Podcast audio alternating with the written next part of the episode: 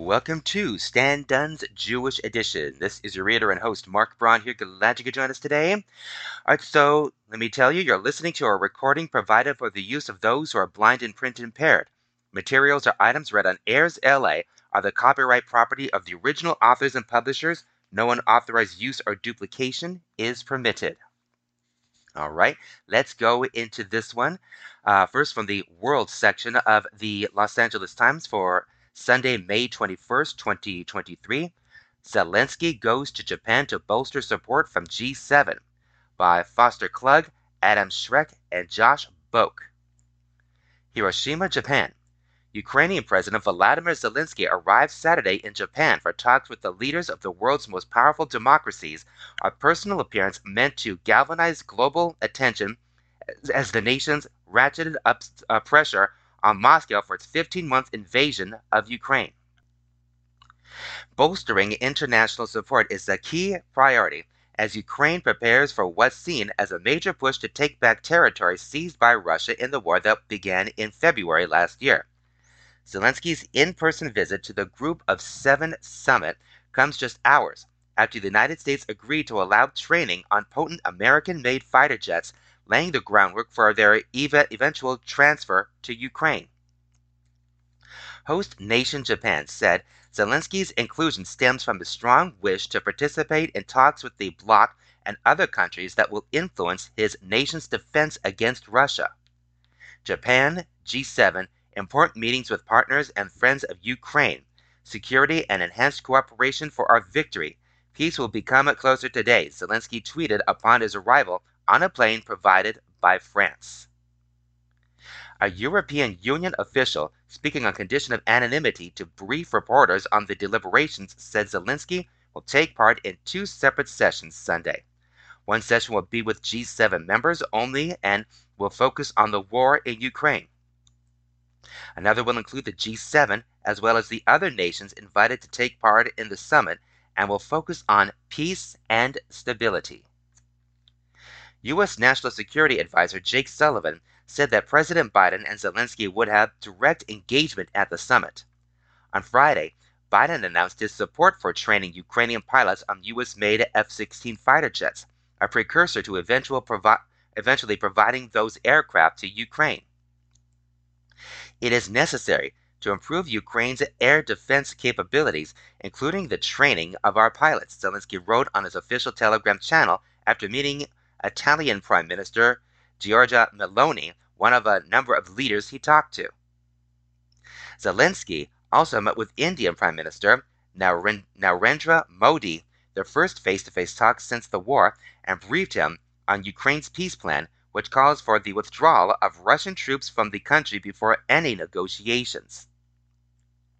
Alexander Grushko, a high ranking Russian minister, accused Western countries of continuing along the path of escalation following the announcements that raised the possibility of sending F 16s to Kiev. The G7 vowed to intensify the pressure in its joint statement on Saturday. Russia's brutal war of aggression represents a threat to the world, to the whole world in breach of fundamental norms, rules and principles of their international com- community. We reaffirm our unwavering support for Ukraine for as long as it takes to bring a comprehensive, just, and lasting peace, the group said. G7 leaders have faced a balancing act as they look to address a raft of global worries demanding urgent attention, including climate change, artificial intelligence, poverty and economic instability, nuclear proliferation, and above all, the war in Ukraine. China, the world's number two economy, sits at the nexus of many of those concerns there is increasing anxiety that Beijing, which has been steadily building up its nuclear weapons program, could try to seize Taiwan by force, sparkling a wider conflict. China claims the self governing island as its own and regularly sends ships and warplanes near it. The G7 on Saturday said it did not want to harm China and was seeking constructive and stable relations with Beijing, recognizing the importance of engaging candidly with and expressing and candidly with and expressing our concerns directly to China. It also urged China to pressure Russia to end the war in Ukraine and support a comprehensive, just, and lasting peace. North Korea, which has been testing missiles at a torrid pace, must completely abandon its nuclear bomb ambitions, including any further nuclear tests or launches that use ballistic missile technology, the leader's statement said. The Green Island on F 16 training is the latest shift by the Biden administration as it moves to arm Ukraine with more advanced and lethal weaponry, following earlier decisions to send rocket launcher systems and, Abra- and Abrams tanks. The United States uh, has insisted that it is sending weapons to Ukraine to defend itself and has encouraged attacks by Ukraine into Russian territory. We're reaching a moment where it is time to look down the road again to say what is Ukraine going to need as part of a future force to be able to deter and defend against Russian aggression as we go forward, Sullivan said. Decisions on the number of fourth generation F 16 fighter jets, as well as who will provide them and when, will be made in the months ahead while training is underway, Biden told leaders. The G7 leaders have rolled out a new wave of global sanctions on Moscow, as well as plans to enhance the effectiveness of existing financial penalties meant to constrain President Vladimir Putin's war effort. Russia is now the most sanctioned country in the world, but there are questions about the effectiveness. Japanese Prime Minister Fumio Kishida separately held one on one talks with leaders, including Modi, who was hosting the Group of 20 gathering this year. India, the world's largest democracy, has been measured in its comments on the war in Ukraine and has avoided outright condemnation of Russia's invasion. While India maintains close ties with the U.S. and its Western allies, it is also a major buyer of Russian arms and oil. The leaders began the summit with a visit to the Peace Park dedicated to the tens of thousands who died in the world's first wartime atomic bomb detonation. Kishida, who represents Hiroshima in Parliament, wants nuclear disarmament to be a major focus of discussion. The G7 leaders also discussed efforts to strengthen the global economy and address rising prices that are squeezing families and government budgets around the world. The G7 includes Japan, the United States, the United Kingdom, France, Germany, Canada, and Italy, as well as the European Union. That was Zelensky Goes to Japan to Bolster Support from G7 by Foster Klug, Adam Schreck, and Josh Boak from the World section of the Los Angeles Times, Sunday, May 21st, 2023. Klug, Schreck, and Boak write for the Associated Press. AP writers Zeke Miller, Elaine Kurtenbach, and Mari Yamaguchi in Hiroshima, and Joanna Kozlowska in London contributed to this report. All right, here is a, another Zelensky article from the uh, perspective section of the Los Angeles Times, Saturday, May 27, 2023. Zelensky gives surprise video speech to U.S. university grads from the Associated Press. Baltimore. During a surprise commencement address to graduates of Johns Hopkins University, Ukrainian President Volodymyr Zelensky told them to take advantage of their time and resources to pursue their passions and uphold the democratic values at stake in his country's war against Russia. He spoke Thursday via live stream from Ukraine, where the ongoing conflict has negatively affected the futures of countless young Ukrainians, robbing them of opportunities and loved ones, Zelensky said. He told Hopkins graduates to make the most of every moment. Time is the most valuable resource on the planet, he said. Some people realize this sooner, and these are the lucky ones. Others realize it too late, when they lose something or someone. He also thanked U.S. leaders for their support since the Russian invasion, including significant investments in humanitarian and military aid. President Biden announced last week an, ag- an agreement between the U.S. and European nations to supply Ukraine with, uh, F- with F 16 fighter jets, fulfilling a long standing request from Ukrainian leaders. Zelensky spent months pressing the West to provide his forces with American made jets as his troops continue trying to repel Russian forces with the conflict now in its second year. During his remarks Thursday, Zelensky described a recent visit with Ukrainian troops on the front lines, saying many soldiers have dreams and aspirations similar to those of the American graduating students. The difference is that young Ukrainians are forced to endure the collective tragedy of war before chasing their dreams, he said. You have to know exactly what you need today and what you want your tomorrows to look like, Zelensky said. The commencement ceremony took place at Homewood, Homewood Field on the university's Baltimore campus. The university announced Zelensky address, Zelensky's address with the, with the ceremony already underway, just minutes before his remarks were set to begin. His appearance will be a complete surprise for those in attendance, a news release said. Zelensky, whose response to the Russian invasion has made him an international symbol of democracy, said he's confident that future generations of American leaders will continue championing democratic values around the world. University President Ronald Daniels awarded Zelensky an honorary Doctor of Humane Letters degree after his speech. Daniels had sent a letter to Zelensky asking him to speak at the ceremony, according to university spokesperson Jill Rosen. In the letter, Daniels expressed his hope that one of our era's great democratic leaders would speak to the next generation of leaders, reinforcing in them the importance of holding fast to one's principles and meeting with fortitude and humility uh, the challenging moments of, the, of history that they will surely face in the years ahead. That was Zelensky gives surprise video speech to U.S. university grads from the Associated Press out of the perspective section of the Los Angeles Times, Saturday, May 27, 2023. All right, and now we go here to the U.S., and this is from the Nation section of the Los Angeles Times for Saturday, May 27, 2023.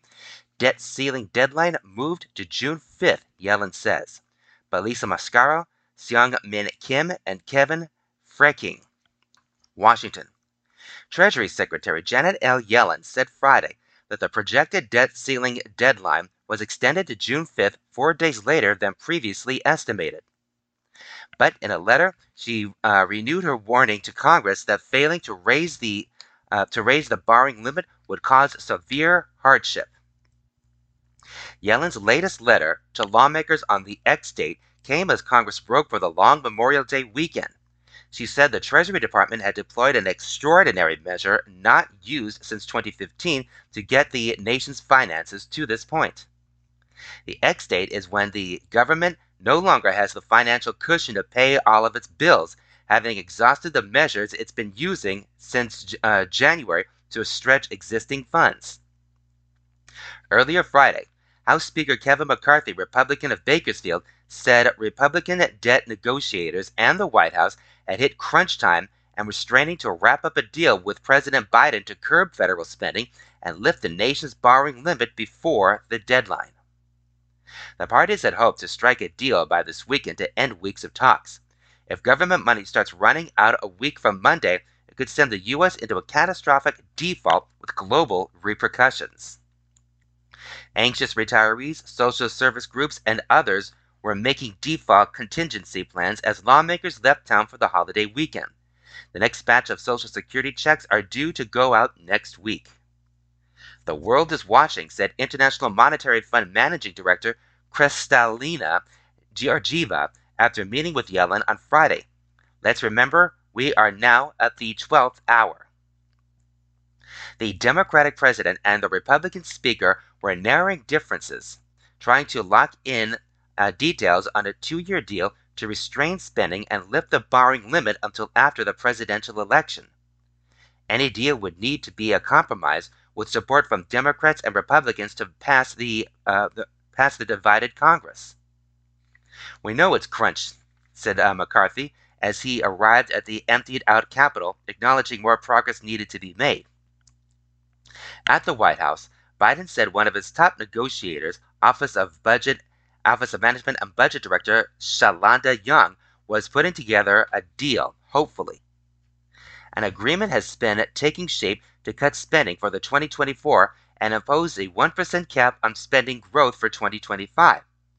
But the two sides remain stuck on some provisions.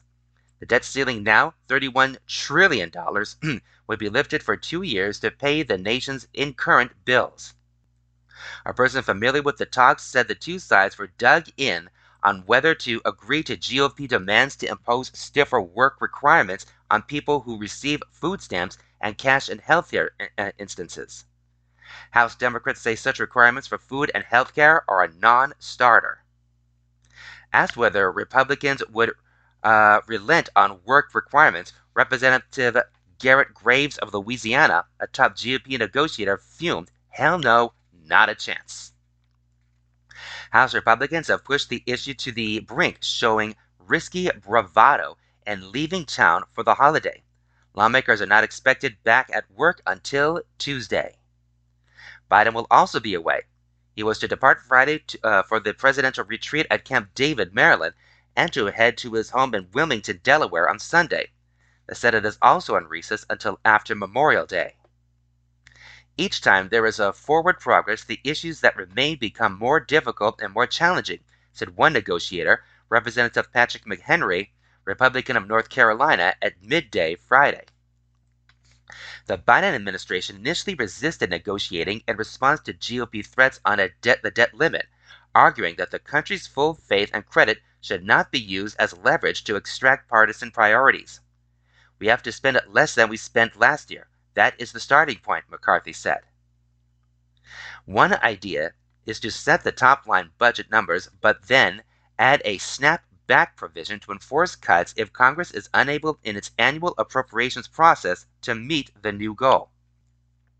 On work requirements for aid recipients, the White House is resisting measures that could drive more people into poverty or take their health care, said the person familiar with the talks who was granted anonymity to describe closed door talks on a GOP demand to rescind money for the Internal Revenue Service, it's not clear whether the sides will compromise on letting the funds be pushed into other programs, the person said.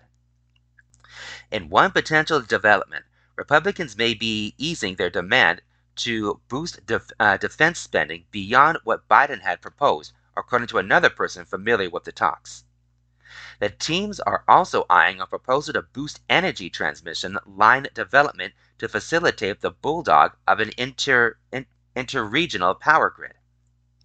McCarthy is freeing pressure is feeling pressure from the House's right flank uh, not to give in to any deal, even if it means blowing past the deadline. Let's hope the, let's hold the line, said Representative Chip Roy, Republican of Texas, a Freedom Caucus member. McCarthy said former President Trump, who was again running for office, told him, make sure you get a good agreement. Democrats are also pressing Biden.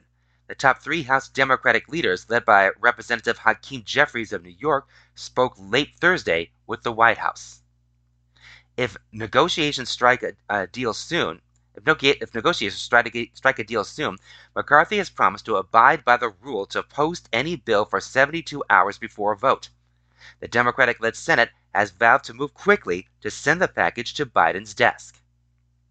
Meanwhile, Fitch Ratings, uh, uh, Fitch Ratings Agency placed the nation's AAA credit on Ratings Watch Negative, warning of a possible downgrade. The White House uh, has continued to argue that de- deficits can be reduced by ending tax breaks for the wealthy and some corporations, but McCarthy has said tax hikes are off the table. While Biden has ruled out for now, invoking the 14th Amendment to raise the debt limit on its own, House Democrats announced they had all signed on to, to a process that would force a debt ceiling vote. But they need five Republicans to set the plan forward. They are all but certain to claw back some $30 billion in unspent COVID 19 funds. That was debt ceiling deadline moved to June 5th, Yellen says, by Lisa Mascaro, Seung Min Kim, and Kevin Freking from the Nation section of the Los Angeles Times for Saturday, May 27, 2023. Mascaro, Kim, and Freking write for the Associated Press. AP writers Mary Claire Jalonick, Stephen Groves, Fatima Hussein, uh, Farnoosh Amiri, and video journalist Rick Gentile contributed to this report. Okay, and now back home, a couple of articles regarding our senior senator Dianne Feinstein. From the California section of the Los Angeles Times for Sunday, May 21st, 2023, Feinstein isn't one to quit ever. Pressure to retire from Senate is nothing after all she's endured, says expert biographer. by Mark Z. Barabak. Other than family and close friends, few people have a longer history with Dianne Feinstein or a better understanding of California's ailing U.S. Senator than Jerry Roberts. The former political writer and newspaper editor, now host of Santa Barbara's singular broadcast Newsmakers with Jerry Roberts, first covered Feinstein nearly 50 years ago. She was on the board, San Francisco Board of Supervisors. Roberts was a reporter for the city's alternative paper, the Bay Guardian. In 1994, he published the biography Dianne Feinstein Never Let Them See You Cry. It remains a must read for students of the 89 year old lawmaker, who faces uh, intense pressure to quit amid doubts about her mental and physical health and capacity to do her job in the Senate. Our conversation about Feinstein, past and present, has been edited for length and clarity. Question Start with a few words to, to describe the senator. Answer Tough, independent, persistent, courageous, driven. Question She's had a remarkable career, but her life hasn't always been easy or happy, starting with an awful childhood. Answer Her father was a very prominent surgeon at UC San Francisco. They were well off and outwardly sort of this perfect family. But her mother was abusive, both emotionally and physically. She was an alcoholic. She used prescription drugs. And Dianne, as the oldest, was kind of put in the role of protecting her two younger sisters. There were a lot of incidents that her sisters described to me, one of which involved her mother trying to drown the youngest one in the bathtub when she was about five years old. Within the walls of the house, there was a lot of trouble, but it was a, no se- but it was a secret no one was ever supposed to hear about. Question. Feinstein's first marriage at a young age ended in divorce. Her second left her a widow in her 40s. Answer. Her second marriage was to a widely regarded surgeon, Bert Feinstein, whose name she has kept her whole life. That was a very happy marriage, but he died of colon cancer in 1978. He was really, I think, the singular love of her life, so that was difficult for her. Question. That same year, Feinstein was ready to quit politics after two unsuccessful runs for mayor. Then she was thrust into the job as board president when Mayor George Moscone was assassinated. How do you think all the drama and tragedy shaped Feinstein? Answer. I'm not a psychiatrist, but I think it certainly steeled uh, as well as gave her a kind of armor. That was the reason I called the book Never Let Them See You Cry. It was an act it was actually a suggestion she made in a piece written for a women's magazine about how to succeed in the workplace. She's always put on a very brave, professional, and very polished public image, even when she was experiencing a lot of anguish and private pain. Question How do you think that background informs this particular mo- uh, moment? Answer Independence is probably Feinstein's most salient character trait, but also a belief in herself to the point of stubbornness, where nobody is going to tell her what she can or cannot do. She has tremendous belief and confidence in her own strength and her own ability. And in fact, the best way to get her to do something is to tell her that she can't. That really goes back to her first election to the Board of Supervisors in 1969, where everyone told her, including her father, whom she idolized, a woman can't win. I think that just really made her dig in to prove people wrong. She was never what you would call a movement feminist, but she was a feminist in that she always wanted an equal opportunity to do stuff, and she wanted equal treatment. Question Do you think this pressure will make Feinstein even more resistant to quitting? Answer She's always been an independent political force. She's never been a party regular, go along person. So to have people say, well, the Democratic Party wants her to do this, it's silly. I mean, it doesn't matter what the Democratic Party wants or doesn't want in terms of what Dianne has decided she's going to do. Question Is there anyone in this world who could push her out or who would even try? Answer Not that I know of. I think another thing that's contributing to this whole situation that doesn't get mentioned much is the death of Richard Bloom. Question He and Feinstein married in 1980, and he passed away in February 19, of 2022. Answer It was not an easy time. He was sick for a long time. She was flying back and forth across the country to be with him. She listened to his advice, both politically and personally. They were very much a team, but beyond that, I don't see anyone else that I'm aware of whose counsel she would seek on this. She's 89 years old. She's gone to a lot of funerals. A lot of advisors, a lot of counselors, a lot of allies aren't around anymore. Question. You spoke of Feinstein as a feminist. Do you believe sexism is behind efforts to push her aside? Answer. Former House Speaker Nancy Pelosi has certainly made it that made that point, and I find it hard to disagree with. Massachusetts Senator Edward M. Kennedy was absent for months after being diagnosed with brain cancer, and I don't, I don't recall anyone saying, "Oh, Ted Kennedy should resign." And there's a lot of other examples as well. So I think there's an element of that. I think there's also an ideological element. The left wing of the Democratic Party tried to get rid of Feinstein in 2018 when she ran for re election, and they endorsed Kevin De Leon. So when you see people like Representatives Ro Khanna and Alexandria Ocasio Cortez stepping out there and calling for her to resign, that's part of it. Question Will the sad ending tarnish Feinstein's legacy? Should it? Answer. I don't think it should. Look at all the things she accomplished politically as well as culturally. Look at the generations of women politicians that have come out of the Bay Area. The Vice President of the United States, the former Speaker of the House, Senator Barbara Boxer, women of Congress, they all followed Dianne's footsteps. Her work in the Senate, uh, desert protection, exposing the government use of torture to fight terrorism, the 10 year assault weapons ban speaks for itself. The role she played on uh, she played on complicated uh, California issues, water, uh, immigration, many things. There's a recency bias to this. People are seeing what's happening today, and a lot of times they don't really know everything she's accomplished. It will be a couple of lines in her obituary, but that's it. Question. Pelosi's eldest daughter, Nancy Corinne Prowda, has been a constant at Feinstein's side. Some see politics at work since Pelosi is backing Representative Adam B. Schiff to succeed Feinstein, but you don't buy it. Answer. Start with the fact that uh, Pelosi and Feinstein lived across the street from each other for 30 years. Nancy and Dianne have a personal relationship that predates their political relationship. Dianne knows all her kids. It was the two of them that really brought the Democratic National Convention to San Francisco in 1984. When Representative, Representative Sala Burton died in 1987, Dianne briefly thought about running for Congress, but deferred uh, when Nancy decided to run. Question. If Feinstein were to quit, there's speculation that Governor Gavin Newsom would appoint Representative Barbara Lee, a Schiff rival, as her successor, giving Lee an advantage in the 2024 election for the Senate seat. Answer. I don't see any politics. It's trying to be too clever by half connecting the dots. The idea is all a plot to elect Adam Schiff seems the silliest kind of speculation. And a question? Agreed.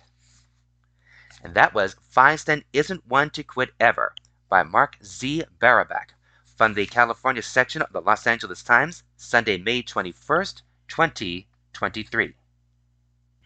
All right, here is one more from the Los Angeles Times, Thursday, May 25th, 2023. Feinstein unfit for office, voters say in a survey. Senator's popularity plunges during illness. Just over one fourth view her favorably. By Benjamin Oreskes. Washington.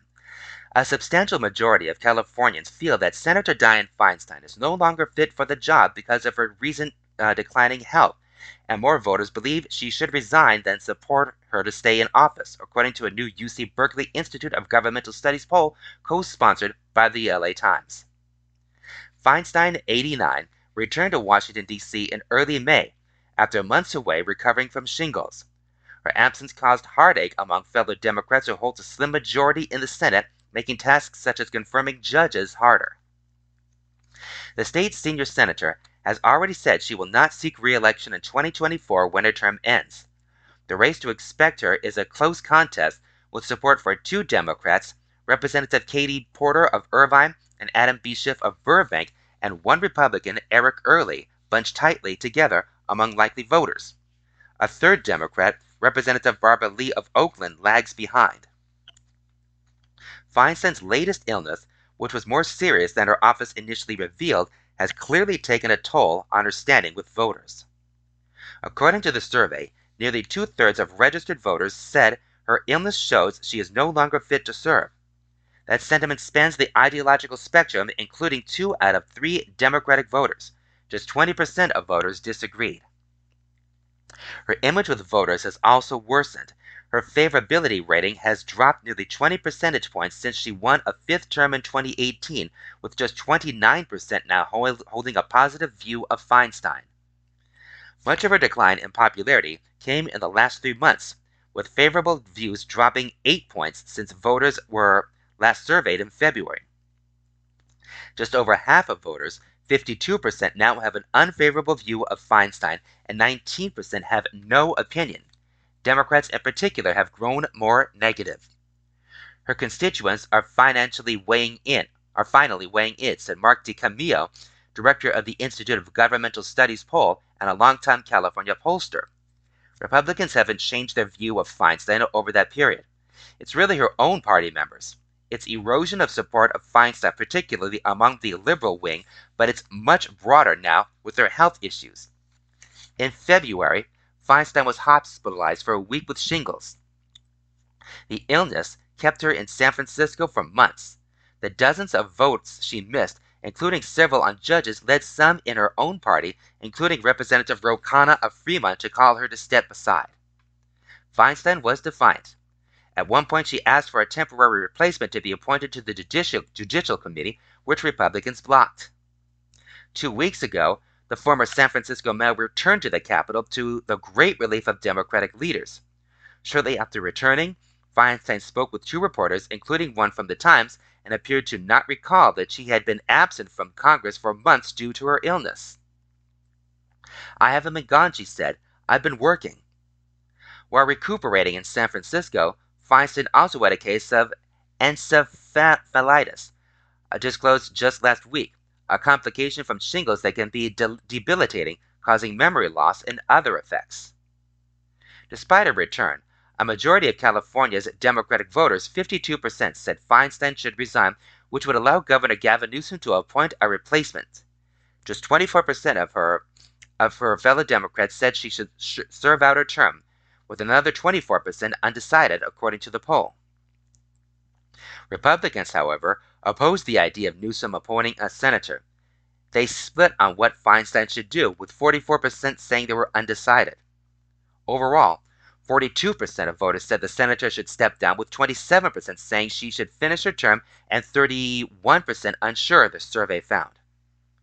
Prominent Democrats, including Senate Majority Leader Charles E. Schumer of New York, said they were glad to have Feinstein back in Washington, adding that she should decide if she is healthy enough to remain in office. In recent years, several elderly senators in poor health faced calls to resign but ignored them. Before she returned, some prominent Democrats, including former House Speaker Nancy Pelosi, a longtime San Francisco ally of the senators, said the calls for Feinstein to step down amounted to sexism. I've never seen them after a man who was sick in the Senate in that way, Pelosi said.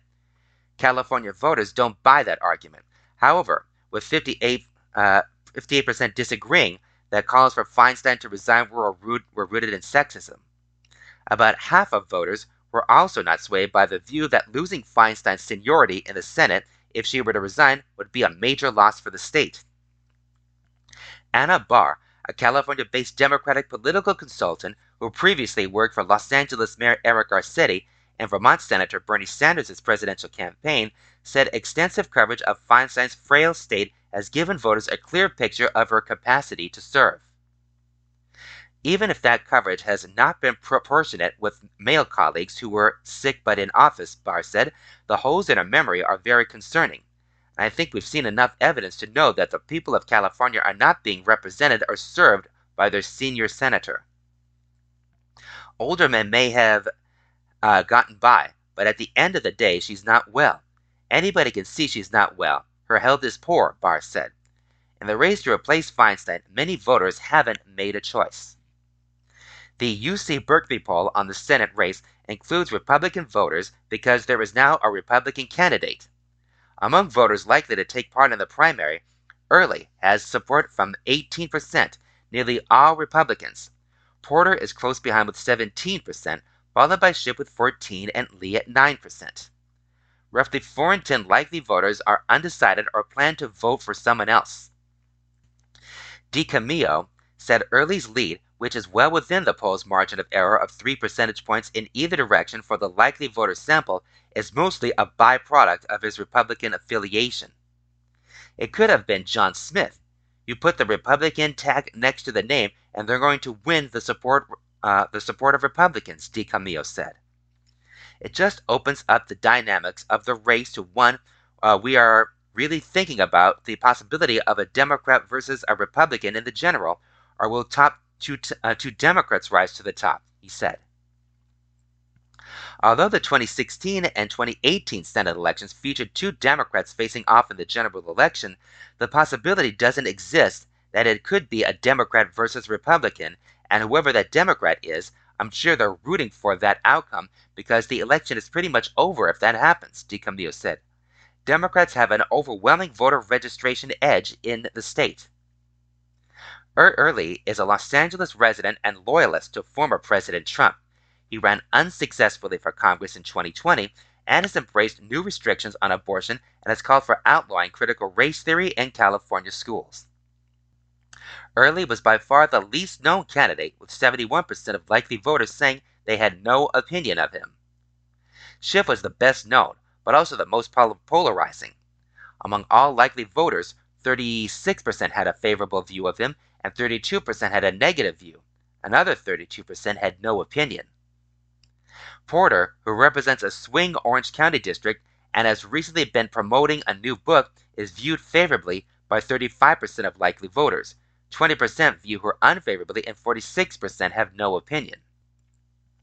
Lee has represented Oakland and other parts of the Bay Area at the state and congressional level for decades.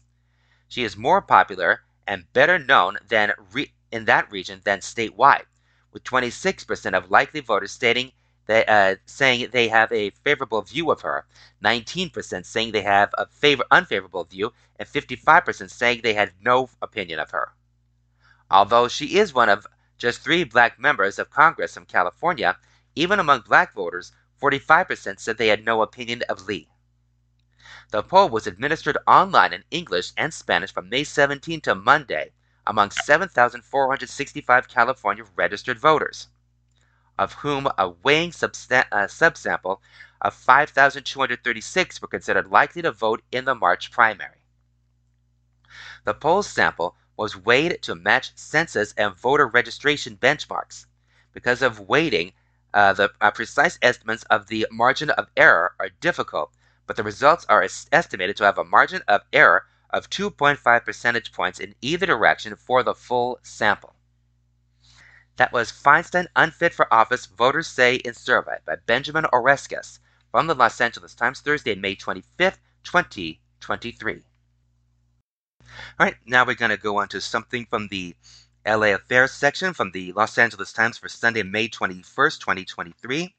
She Mended My Broken Heart, a tale of love lost and found in the valley by Ron Millman. I was in the midst of a personal meltdown. My divorce after a long marriage was heartbreaking and painful. A job transition was taking longer than I had thought, causing financial concerns and loneliness and stress were taking their toll on me. I'm not the type of person who, uh, who embraces being alone. Don't get me wrong, I really like me, but I am more comfortable being a part of a we. I found myself looking for love in all the wrong places in LA. I had been dating endlessly with no game plan. I thought I thought that was what I was supposed to do. Everyone knew everyone I knew told me so. This style of dating was a frustrating landscape that I didn't belong in, and the more I went out in the valley, the more I disliked dating. I had even dated a few women on the west side, but found them to be less my type. Therefore, I stuck to the valley and met most of my dates at the local peasant in Sherman Oaks or the Surly Goat in Encino. As a solution to my dating challenges, I reconnected with someone from my past, thinking she was my destiny and that, with the right amount of time, destiny would prevail. Boy, was I wrong. So I stopped looking. I was out with my daughter late one night when I received a text from an old friend I hadn't spoken to in a while. She also sent me a picture of a longtime friend of hers, explaining that the woman was newly single. My friend wanted to know if I was interested in meeting her friend. I remember the picture well. The woman in the photo was beautiful, with long strawberry blonde hair, an amazing smile, and just a hint of sass. After pressing my friend for details, I took the woman's number. I wasn't sure if I was supposed to wait a few days to call her. I didn't want to seem desperate. I decided to text her before reaching out with a phone call. After a few texts back and forth, she agreed to call, and we talked on a Sunday evening. I liked her immediately. She was smart, funny, direct, and totally adorable. We made plans to get together for brunch the following week. This was my first ever daytime date. It was a spring like 75 degrees in LA in February, and I decided to go casual and wear my uh, usual uniform of shorts, a t shirt, and flip flops. I was determined to be me. I figured this woman wasn't likely going to be a long term thing anyway. Again, I was wrong. She walked into Hampton's 818 in Sherman Oaks, and she was beautiful, vibrant, and hot.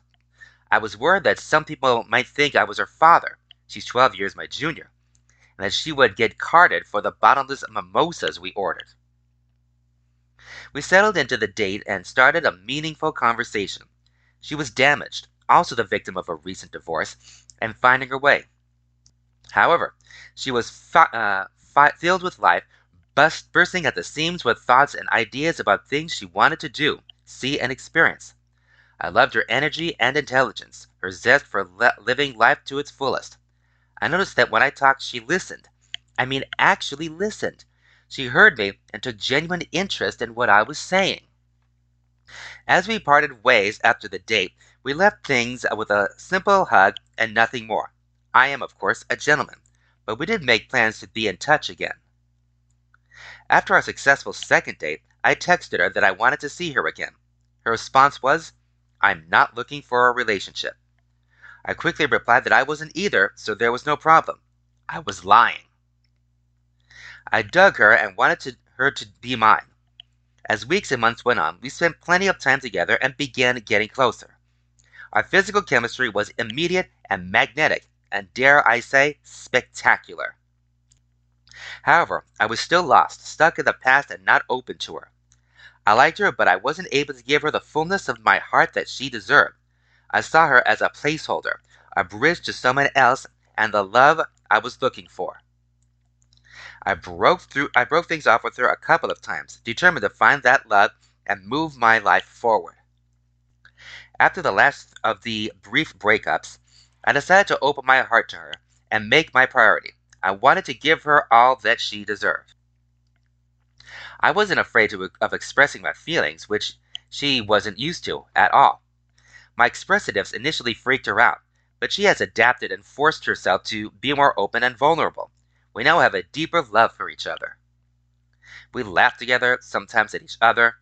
She is overflowing with love, and I think it surprises her. She has taught me to take things as they come and live life to its fullest. She has made me a better man. We moved in together a little over a year ago. My Yael is an angel. Yes, I said her name.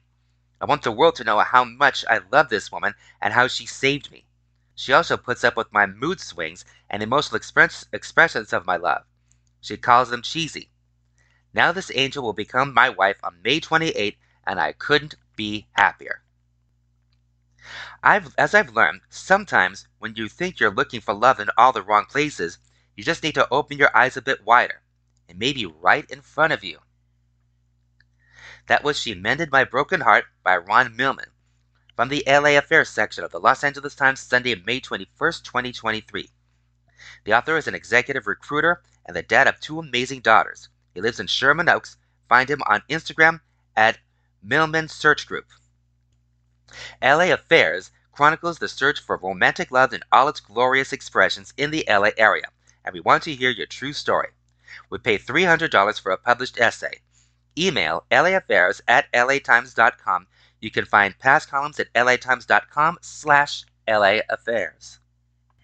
And now we're going to go on to some entertainment news. And we start off with uh, this one from the calendar section, of the Los Angeles Times, Tuesday, May 23rd, 2023. TV to never forget. Bel Powley stars as a woman who hid Jews from Nazis in a small light by Meredith Blake. New York. Bel Powley isn't one of those English actors who was forever starring in period pieces and stuffy literary adaptations. Despite features that practically scream Bronte heroine, pale skin, sorrowful blue eyes, dark hair, the 31 year old has a reputation for playing opinionated, fast talking young women fi- uh, figuring out their path in the world. Characters brimming with wit and frantic energy will feel instant familiar, instantly familiar to the modern viewer. There was Minnie, the hormonally supercharged 15 year old who played in The Diary of a Teenage Girl. Claire, a sexually assertive production assistant in The Morning Show. Kelsey, Pete Davidson's spray tanned friend with benefits in The King of Staten Island. And Bertie, a garrulous 20 something Londoner in Everything I Know About Love. I've always really shied away from period stuff.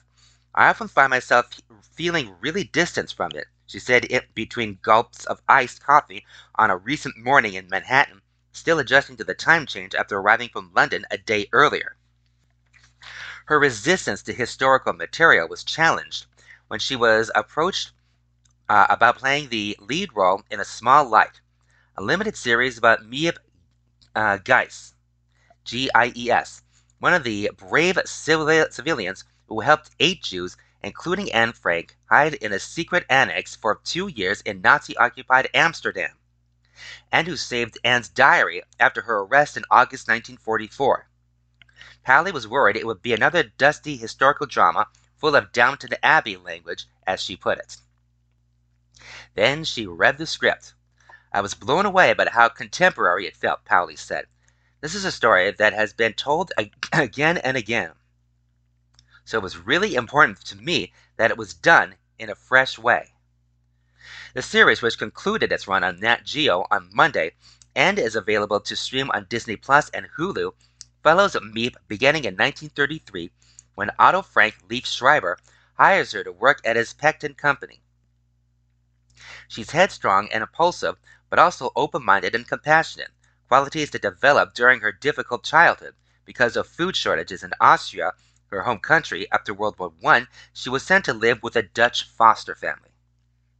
After the Nazis occupied the Netherlands and began deporting Jews, Miep, newly married to Jan Gies, Joe Cole, helped helps the Franks and four others go into hiding in the annex, risking her life to uh, bring them food and supplies.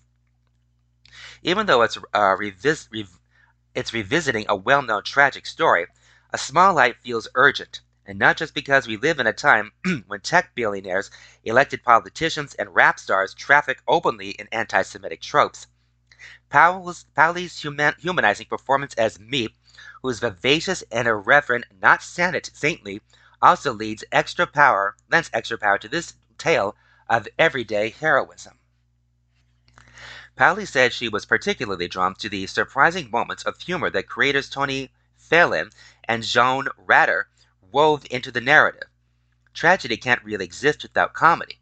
We all know from living through the pandemic, which was a really stressful time for the entire world, but I'm sure everyone can admit that they laughed about the adversity of the situation. That's human nature. Powley seems to take the same approach in conversation, pivoting nimbly between the heavy themes of A Small Light to lighter subjects, getting starstruck over the cast of Friends or her obsession with the latest season of Love is Blind. Pure entertainment, she calls it. For Powley, who is Jewish, A Small Light was also personal. Her family's origin story is both funny and poignant. Her maternal great grandparents fled their home near the border of Russia and Lithuania during the pogroms of the early 20th century. Bound for New York, they landed in Dublin. They accidentally got up during the fueling stop in Ireland and the boat left, she said. They thought they were in New York. Her grandmother grew up speaking Yiddish in an Irish accent and was safe in Dublin throughout World War II. But you grow up with that weight of that part of history running through your family, she said. Powley's parents had an interfaith marriage and she didn't grow up very religious. But at a young age, she embraced her Jewish heritage, sensing that it was, de- it was something to be defended. When she was seven, A classmate told her they could no longer be partners on the walk to swim lessons because her mother didn't want her holding hands with a Jewish person. Experiences like that made me more proud to be Jewish, she said. Both of her parents worked in the industry. Her father, Mark Powley, was a TV actor best known for the for starring in the police procedural The Bill. Her mother, Janis Jaffa, worked in casting, commercials mostly. It was nothing like this glamorous uh, showbiz Hollywood family, she said. Besides, Powley was never very interested in acting as a child. She had other ambitions, like being prime minister or a professional pianist. Then her parents signed her up for a Saturday drama class with a nearby theater company, mostly, she said, to get her out of the house. A casting director came to the class one day, looking for kids to star in a show about teen spies called M.I. High, and she was selected. Much to the dismay of her parents, she did M.I. High for a few years, then scrapped her plans to pursue co- a college degree in history. I've always been very dependent from a very young age, very independent from a very young age, probably to do probably to do with my parents' divorce, she said. I was about 15 when I finally went to S. My way for dealing with that was being like, okay, I'm gonna do my thing by extraditing myself from the family. By the time she turned 19, she was starring on Broadway in Tom Stoppard's Arcadia and enjoying the thrill of living in New York even if the material was a bit incomprehensible to her.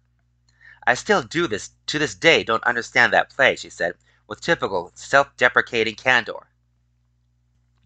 The Diary of a Teenage Girl, released in 2015, became her break, breakout film role. In the coming of age tale, she starred as a 15 year old aspiring cartoonist caught up in an ill advised affair with her mother's boyfriend, Monroe, played by Alexander Skarsgård. Set in freewheeling 1970s San Francisco, the film operated from a then radical assumption that teenage girls could be just as horny and reckless as their male counterparts. Powley was widely praised for her performance, which blended youthful bravado with adolescent confusion. It was the first character that I read a script that I that I had to play. There were so many things that related to that I related to about that story, she said, catching herself before revealing too much tale for another time. The part required Powley to film numerous sex scenes with a much older actor and scrutinize her naked body in the mirror. But she felt safe under the guidance of director Marielle Heller, who acted as a de facto intimacy coordinator years before the job became standard on film sets of post hashtag MeToo. She wasn't as lucky on some of the jobs that followed. I had bad experiences with male directors who were probably just too embarrassed to communicate what they want, she said. Can you imagine being like, okay, it's a scene where you have sex, so it's like, have sex? It's horrible. Jobs where everything falls into place only happen every few years, if ever, in an actor's career, Powley said. For me, the two times that has happened was Diary, where I felt fully connected to the character and fulfilled uh, by the job. Every box was ticked. So I've been searching for it since. I've had many incredible experiences, but not one that's like fully formed until I did a small light. But oh my god, I got it again. Powley never auditioned to play Miep. Director Susanna Fogel had suggested to her her to Phelan and Rader. After a preliminary meeting over Zoom, Powley was formally offered the role. It was Holocaust Remembrance Day. Miep is all about being this really ordinary person who does this extraordinary thing. So he wanted somebody who could uh, be relatable, said Rader. Bel is extraordinary, but she has this very human down to earthness. Their goal with the series was to wipe the cobwebs of history and take away anything that would make an audience feel removed from the material, said Rader.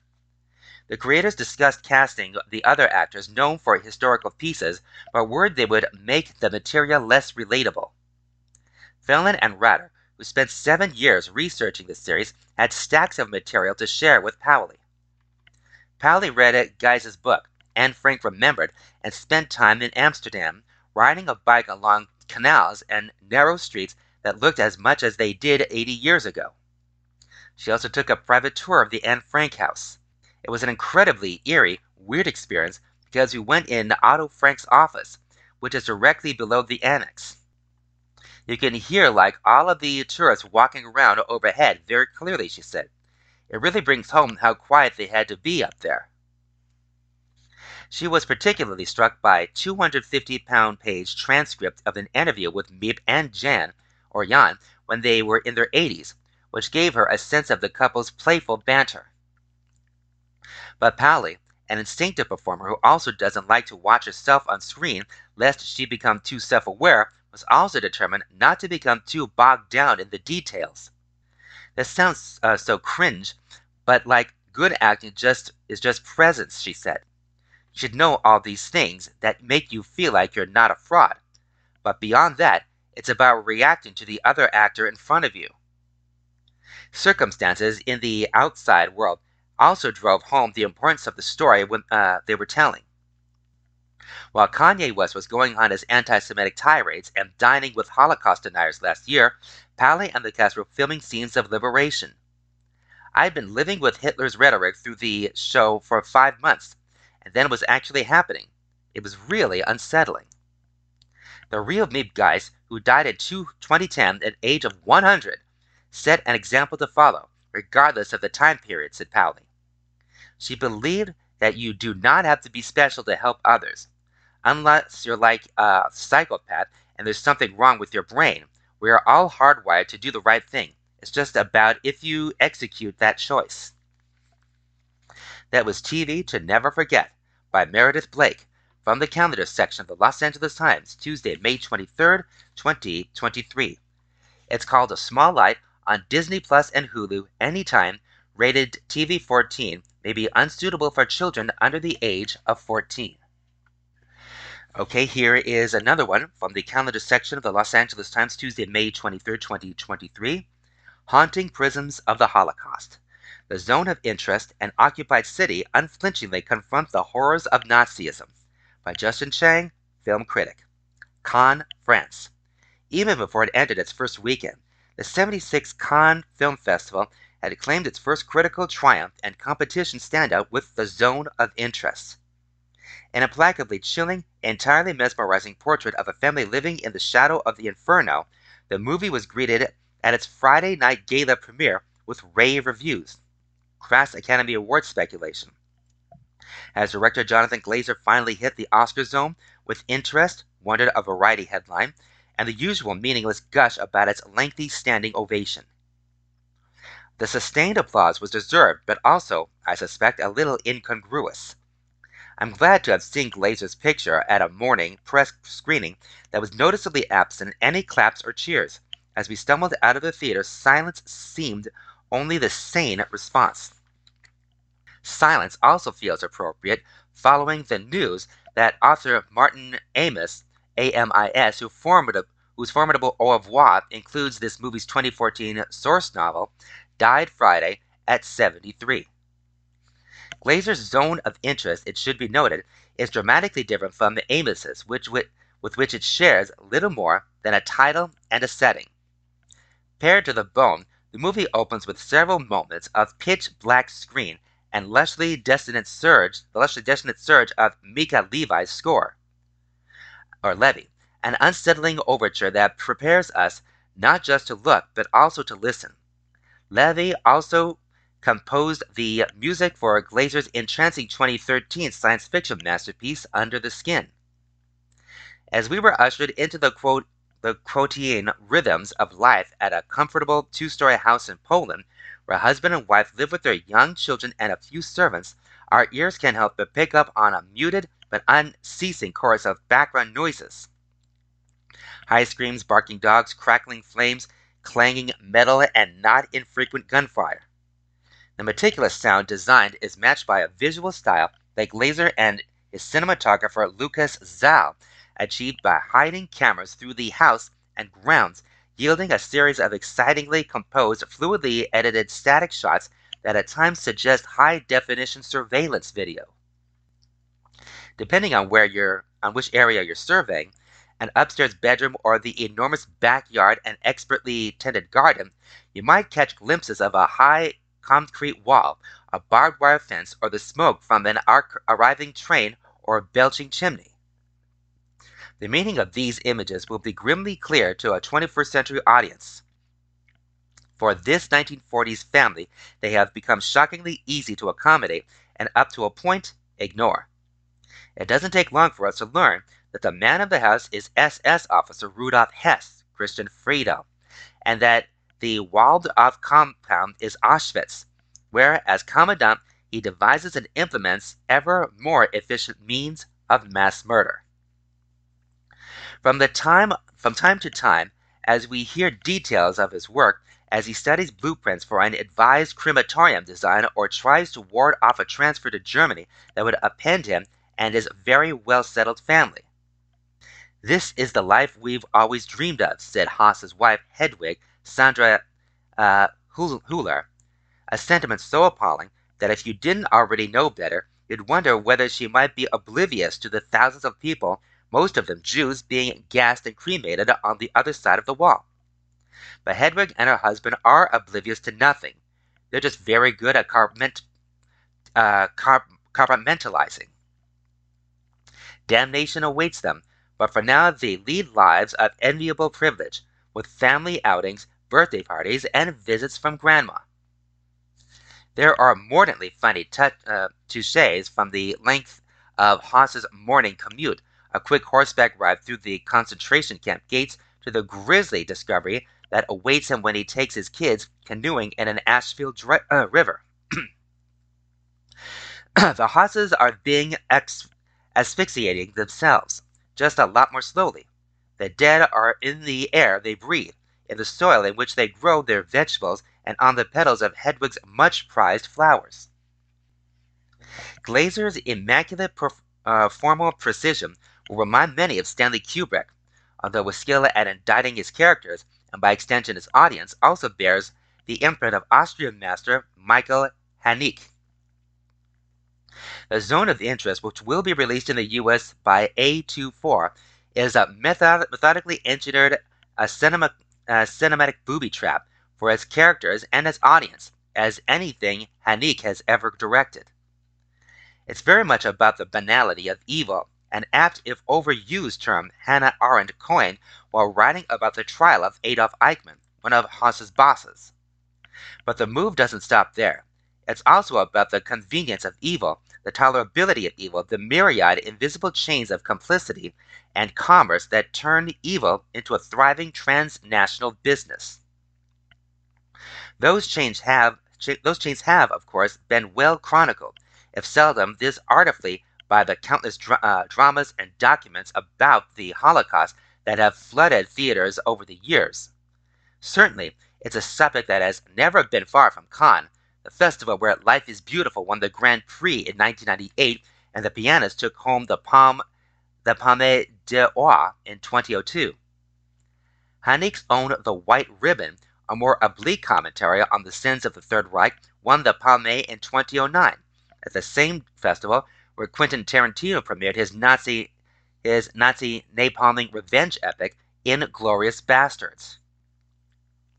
In 2015, the Grand Prix was awarded to grimly immer- uh, grimly immersive Auschwitz drama Son of Saul, a movie whose furious handheld camera work and up-close look inside the barracks and gas chambers are the antithesis of the zone of interest coolly measured outside and not quite looking in style. Complaining about a survey, a survey of Holocaust movies is standard critical practice, though given the resurgence of anti-Semitism worldwide and particularly in the U.S., it's hardly surprising that filmmakers have felt compelled to return to the subject again and again, and in recent years with a gratifying new level of formal intelligence and sophistication. What unites Son of Saul and the Zone of Interest for all of their differences is a level of aesthetic distance and impatience with the familiar, classical narrative, conventions, and a conscientious refusal to depict atrocities on screen. Glazer isn't the only filmmaker to arrive in Cannes this year with a picture that confronts the horrors of the Nazism in a manner both unflinching and oblique. No, I'm talking about James Mangold's hotly anticipated Indiana Jones and the Dial of Destiny, fun as it is, to see Harrison Ford slap around a bunch of SS officers for old time's sake. I'm talking about Occupied City, the first documentary feature from British director Steve McQueen and one of the essential early highlights of this year's Cannes. McQueen's particular zone of interest is the fate of Amsterdam's Jewish population during World War II, which we learn about through a series of accounts relayed by an unseen narrator, British actor Melanie Hyams. The stories we hear are individually and cumulatively devastating, and they're notably arranged not by date but by location. We visit the sites of long demolished schools, shops, and restaurants that were once bustling enclaves of Dutch Jewish life, only to be emptied out as Jews were banned and subjected to brutally enforced curfews. We might hear an account of a founding left on this particular doorstep, or perhaps the family that once lived here and was forced to flee or go into hiding. Anne Frank and her family are mentioned but not dwelt on at length, a touch that feels of a piece uh, with McQueen's expansive egalitarian sensibility. What makes Occupied City a challenge and, uh, and a welcome one, worth, worthwhile one, isn't its leisurely four and a half hour running time, including intermission, but rather its formal daring. McQueen achieves an intricate dialect of past and present, while Hyams's narration rem- remains locked away in the past. Every image we see is of Amsterdam in the present day, with particular focus on the city under early pandemic lockdown. The sustained juxtaposition of now versus them uh, versus produ- produces a remarkable level of aesthetic tension. Sometimes the images of, and the narration chime together beautifully, and sometimes they achieve a strange, unsettling dissonance. It demands active viewership, an ability to sift through invisible layers and image, imagine the past superimposed on the present. More than once I thought about the integral influence of Claude Lanzmann's landmark Shoah, which, while entirely different in structure, similarly refuses to use archival images and or footage to recreate an irretrievable past. McQueen first came to Cannes in 2018, 20, 2008 with his feature debut Hunger, and would have been back here in 2020 with Lovers Rock and Mangrove, both from his TV omnibus, uh, omnibus Small Axe, had that year's Cannes not been cancelled because of the pandemic. Occupied City, which is being presented out of competition at this year's festival, is in some ways McQueen's latest chameleonic swerve. He began his career as a visual artist and has since directed feature films Shame, 12 Years a Slave, and a television project, Small Axe. In many senses, the new movie feels like a labor of love, it's based on the illustrated book Atlas of an Occupied City, Amsterdam 1940 to 45 by writer and filmmaker Bianca Stigter, who was married to McQueen. They make their home in Amsterdam. Stigter re- recently directed the 69 minute documentary Three Minutes a Lengthening, a brilliant companion piece to this movie and another highly conceptualized exploration of anti Semitic persecution. That movie was acclaimed for its economy and elasticity. Occupied City has drawn mixed reactions here and for its alleged overlength and monotony. Don't let the short attention span of others scare you off when A24 releases this one in theaters. This is vi- uh, vital cinema from a filmmaker with one eye and on the not so distant past and the other on our precarious future. That was Haunting Prisms of the Holocaust by Justin Chang, film critic from the calendar section of the Los Angeles Times, Tuesday, May 23rd, 2023. All right, now we're going to go on to a television review from the uh, calendar section of the Los Angeles Times for Wednesday, May 24th, 2023. When chemistry met formula. Rogen and Byrne's rapport can't save Platonic from its rom com tropes by Lorraine Ali, television critic. Can a man and a woman be friends without their relationship turning sexual? The question is posed in the first few minutes of Platonic, Apple TV Plus's 10 half hour episode comedy about estranged friends from college. Will, Seth Rogen, and Sylvia, Rose Byrne, who reconnect at a precarious time in their lives. He's going through a divorce, she's questioning her marriage and her role as a mother of three. Both are edging toward a midlife crisis. When Will tells his buddies that Sylvia's back in the picture, the men debate the implausibility of a platonic male female friendship, and soon the conversation shifts to the 1989 film When Harry Met Sally. The movie, they argue, was more proof that it's impossible to keep things non sexual, especially if she's hot. And in the tradition of every other buddy romance, romance since Meg Ryan's orgasm screams in that deli, the series minds laughs in the will they or won't they tension it's just that this time, it's aging millennials at the center of the story. Calling attention to the 1989 film that this series echoes doesn't stop Platonic from feeling like a throwback, and it's not a welcome nostalgic not in a welcome nostalgic sort of way. Though it openly plays with the tropes and cliches of 20th century romantic comedies, wives lamenting the, borrow, the boring, boring task of sex with their husband, married folks looking hopelessly out of place at hip bars, dumpy dudes landing impossibly hot women. The series doesn't do enough to revise the formula. The series from co-creators Nick Stoller and Francesca Delbanco is set in present-day Los Angeles, where Will is a brewmaster at a popular bar downtown that he co-owns with his friend Andy Tre Hale and his ex-wife's stepbrother, Reggie, Andrew Lopez. He is a man-child of sorts, dyed hair and and all. Sylvia is a Culver City stay-at-home mom whose life is a series of school pickups and drop-offs. She gave up a career in law to raise her three kids and placate her super straight-laced hubby, Charlie, Luke Macfarlane. But once she reunites with Will, he forces her to look at what a normal, a, uh, what a normal she's become, a normie she's become. She reminds him that he isn't acting his age, that and and she has a point. The beach blonde hair and clogs with socks do make him look like a 90s grunge clown. And the two old friends proceed to stoke their collective self destructive tendencies within their relationship and those outside of it. Platonic is Byrne and Rogen's first television collaboration. They are also executive producers, and the first time they've joined forces since they starred in the film Neighbors. The chemistry between these stars is the only reason to watch the show. They communicate in an almost telepathic fashion, finishing each other's sentences. Platonic will likely resonate with fans of Byrne and Rogen, who would probably be willing to overlook the other pitfalls of the series. There's an improvisational quality to the scenes together as Will and Sylvia, and there's some true hilarity in the way they portray their all consuming relationship. They make each other laugh and infuriate one another, strengthening their bond while alienating those around them, including their friends and partners. Beyond the draw of its main stars, Platonic is a mildly, is middling comedy with plenty of the same gags you've seen before. Rogen plays an annoying brat, proving his edge by pushing over e-scooters and wearing wacky hats. Byrne's character contends with family movie night, where no one wants to watch the same thing, and overflowing toilets at home.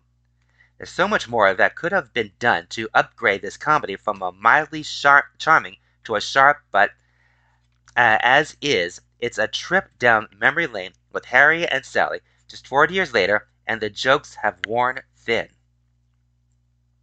was when chemistry met formula by Lorraine Ali, television critic. From the calendar section, of the Los Angeles Times, Wednesday, May 24th, 2023. It's called Platonic on Apple TV Plus, anytime, rated MA, may be unsuitable for children under the age of 17. And now we have a movie review. From the calendar section of the Los Angeles Times, Friday, May 26, 2023. Middle Age Ennui with Socks. Nicole Holofcener picks fun at bruised egos with grace and hilarity in new film by Glenn Whipp. Filmmaker Nicole Holofcener uh, uh, has fashioned a wonderful career mining her character's angst and annoyances. So in her latest wry comedy, You Hurt My Feelings, Julia Louis-Dreyfus's Beth lets out a sigh at an anniversary dinner with her husband Don Tobias Menzies and beams we're so lucky, we can be fairly certain that Beth's contentment isn't going to last much past the meal. Everything we learn about Beth and Don's marriage in the film's opening half hour, from their from the thoughtful way they treat each other to the way that they open their displays of affection and the way they share an ice cream cone grosses out their adult son, Elliot. Owen Teague, seems to confirm the proclaimed good fortune. Professionally, they're both sort of successful. Beth makes a living as a writer, mostly she also teaches, and Don has been a therapist for many years. But there's also a sense that by saying these words out loud, Beth is, to a small degree, trying to talk herself into believing them. Yes, You Hurt My Feelings explores the incident of its title and the risks and limits of total honesty in a relationship. But it's also a funny and incisive look at middle aged malaise at a time when potential has been replaced by a pl- uh, plateus, and one might take an inordinate amount of pleasure in the comfort that comes from a well made pair of socks. The hurting of feelings happens inside Paragon Sports, a Manhattan institution where Don and struggling actor Mark Arian Mo- Moayed are lost in thought, shopping for socks. So many socks. Beth and her sister Sarah, Michaela Watkins, who's married to Mark, decides to surprise them and also learn how the men could possibly spend better part of the better part of an hour debating the merits of footwear. Approaching, they hear Don telling Mark that he's dreading reading yet another draft of Beth's new book, a novel that he has assured her more than once is wonderful. Beth is crushed. Her first book, a memoir, sold modestly, None of the students in the writing class she leads have, e- have even heard of it, so her self esteem was already shaky. And now this betrayal. I'm never going to be able to look him in the face ever again, Beth tells Sarah, spiraling. How can he respect me if he doesn't like my work? She's self aware enough to know that she needs approval, particularly from the man she loves and up to this moment has trusted. Hol- Holofcener uh, treats uh, treats Beth's wound ego seriously, but also with a tight touch, with a light touch, never losing sight of the comic potential that comes from piercing the vanity of the privileged. She has long excelled in movies like Lovely and Amazing, Walking and Talking, and Enough Said, at, at creating smart, self-aware women and then putting them in situations that make you laugh, make you wince, and hurt your heart. In Louis Dreyfus, who starred opposite James Gandolfini in Enough Said, Holofcener has found the ideal collaborator, and an, an actor gloriously adept at wiggling out but also capable of conveying vulnerability with a persuasive honesty. Louis Dreyfus worked in Dreyfus' work in these two movies has been nothing short of revelatory. For a film that runs a tight 93 minutes, you Hurt My Feelings manages through a parade of deftly constructed scenes to introduce us to a world of characters that, by the story's end, we feel we know intimately. Holofcener made great use of David Cross and Amber Tamblyn as a bickering couple that Don is treating, quite unsuccessfully, it should be noted. Watkins and Louis Dreyfus share a superb rapport as sisters, and the great Jeannie Berlin has two perfect scenes playing their headstrong mother, a woman who possesses a peculiarly optimistic vision for the ways that potato salad can be carried. They're all nursing grievances, some petty, some valid. Don really does seem to be off his game as a therapist. The main quartet, Don and Beth, Mark and Sarah, are a little adrift, trying to stay engaged, but sometimes losing the battle to keep apathy at bay. By the film's end, some lessons will have been learned, though Holofcener prof, prof, uh, proffers them with such disarming skill that you may not be aware you absorb them. It feels like a magic trick. That was Middle Age Ennui with Socks by Glenn Whipp from the calendar section of the Los Angeles Times, Friday, May 26, 2023. It's called You Hurt My Feelings, rated R for language, 1 hour 33 minutes, playing in general release. And now we're going to read some articles from the Jewish Journal for May 26 to June 1st, 2023. And we start off with the editor's notes section. This is called Israel, Water, and the Next 100 Years by David Suissa. Did you know that if you put a bucket in your backyard in Israel to capture rainwater, the water belongs not to you, but to the state? This is one of the interesting tidbits I picked up at LA Jewish Film Festival screening of where of who are um, who are the Marcuses, a documentary about a mysterious Jewish couple from San Diego who donated half a billion dollars to Israel, the largest single gift in the history of the United States. The film intermingles two stories, the donors and the cause. The donors are Lottie and Howard Marcus, and the cause is water. The first story is about two Holocaust refugees who invest in their newest their nest egg with Warren Buffett and eventually bequeath half a billion dollars to Ben Gurion University of the Negev to study water management. That story and the philosophy of giving that it represents is compelling in its own right.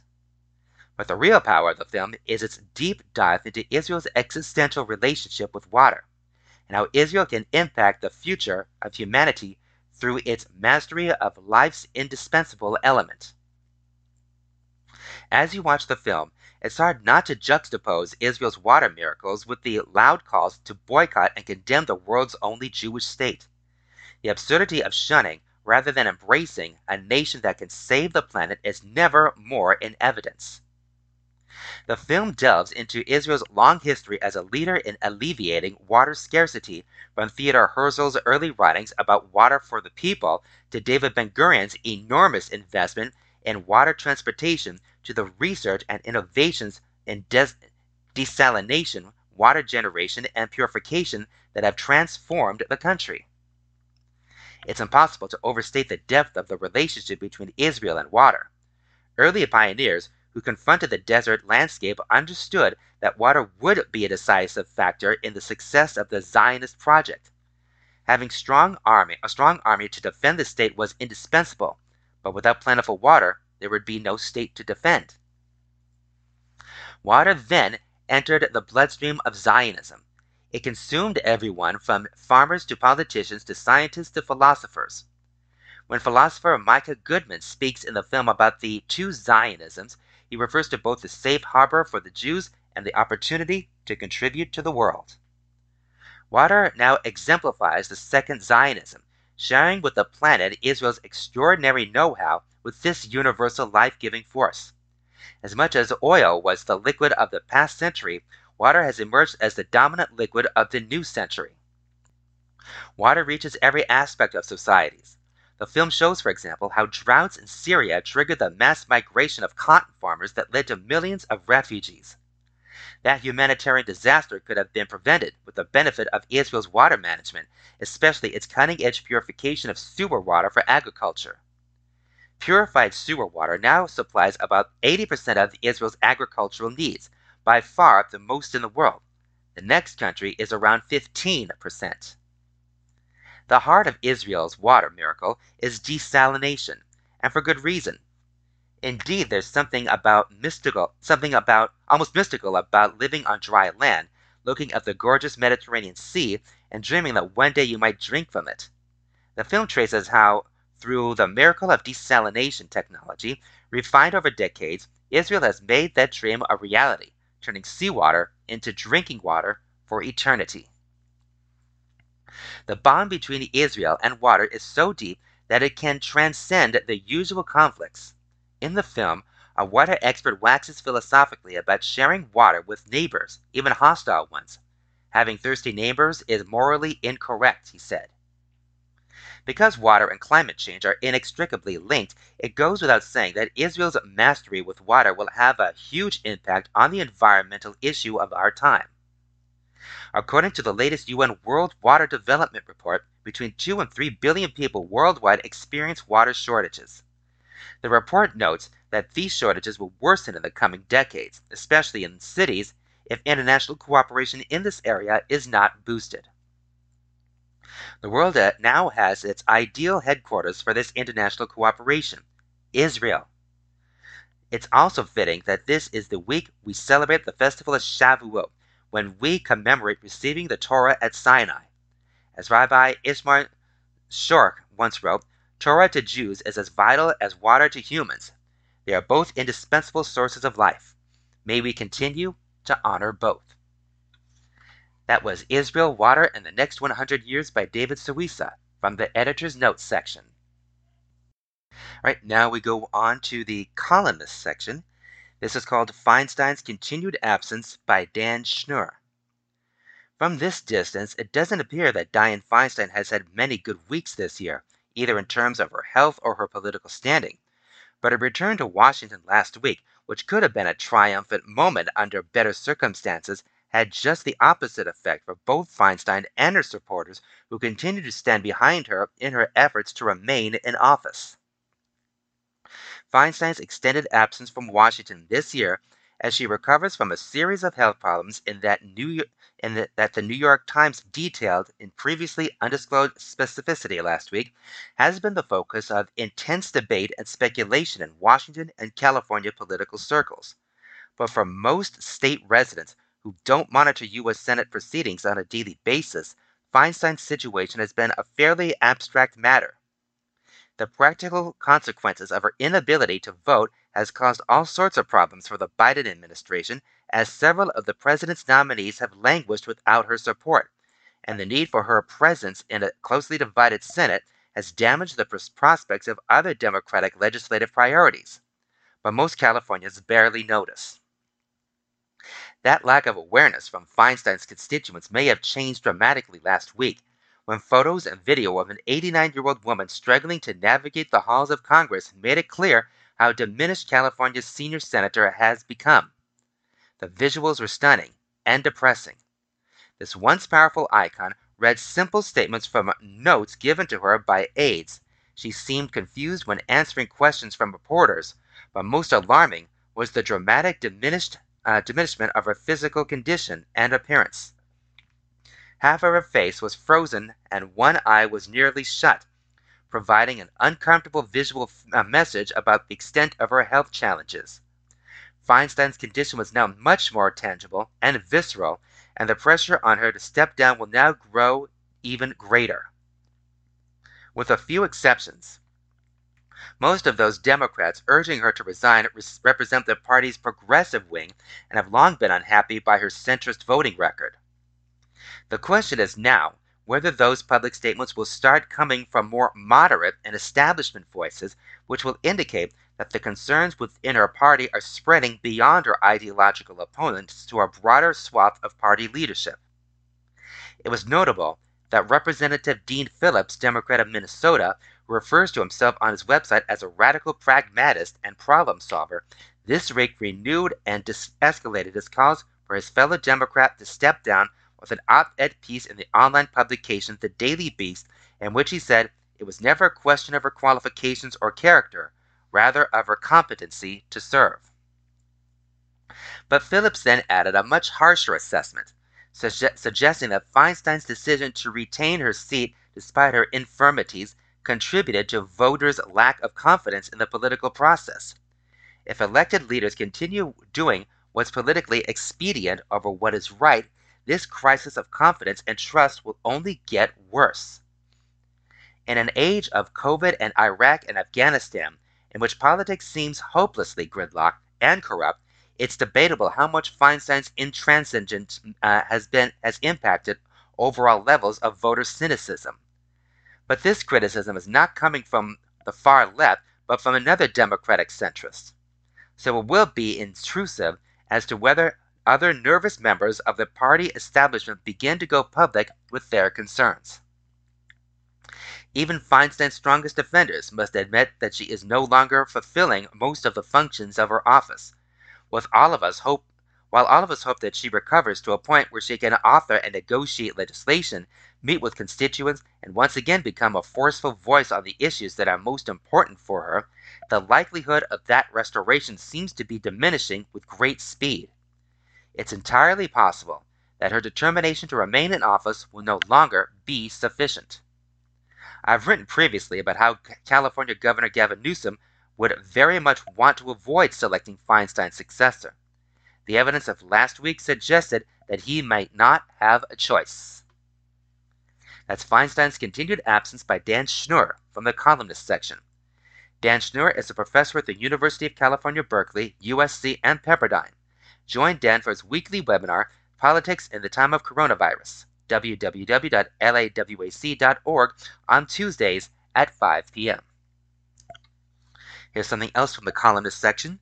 Excitement Fades, Meaning Doesn't by Kylie Ora Lobell. It was the spring of 2010.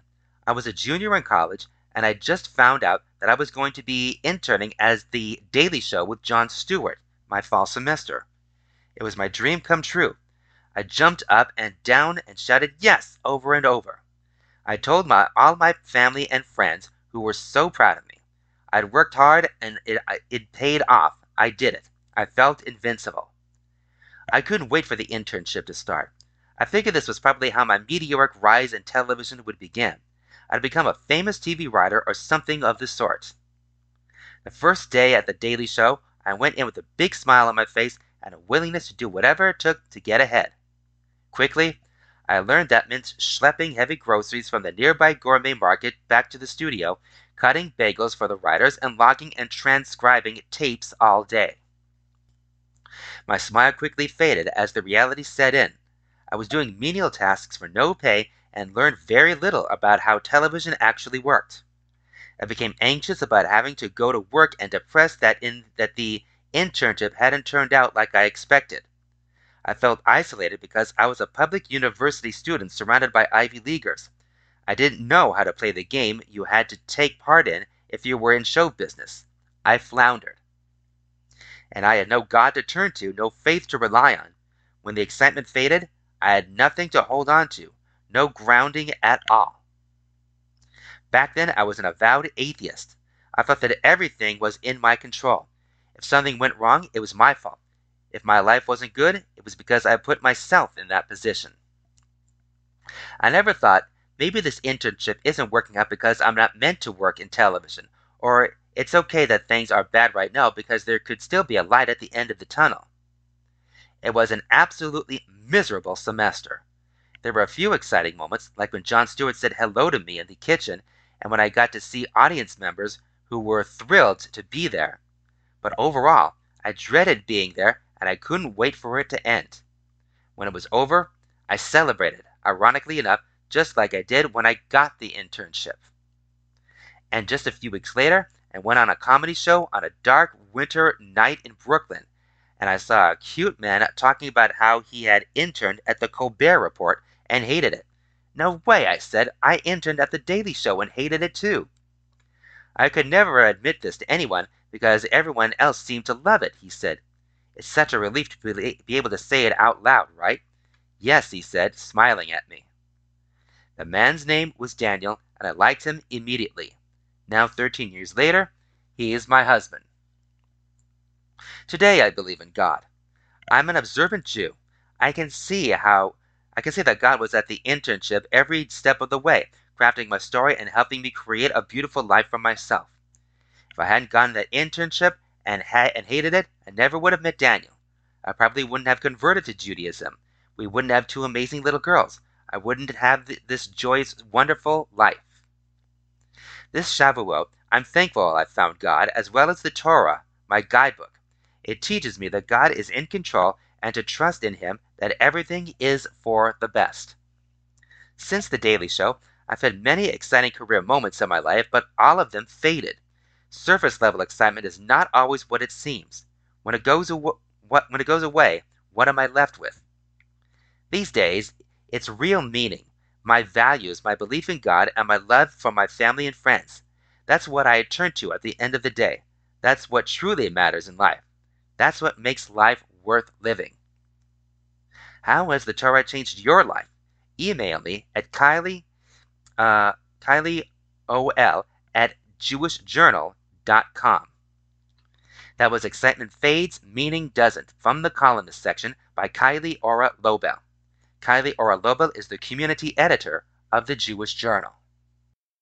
And also from the columnist section, this is called On the Ropes in Yoga Class by Judy Gruen. I recently returned to practicing it Iyengar yoga and immediately realized how much I had missed it.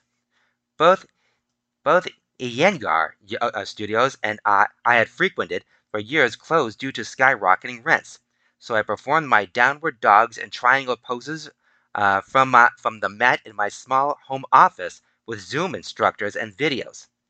These are great Hatha style workouts, but Iyengar classes are much longer. usually an hour and a half, and involve frequent restaging of your mat with bolsters, blankets, bricks, straps, and even ropes.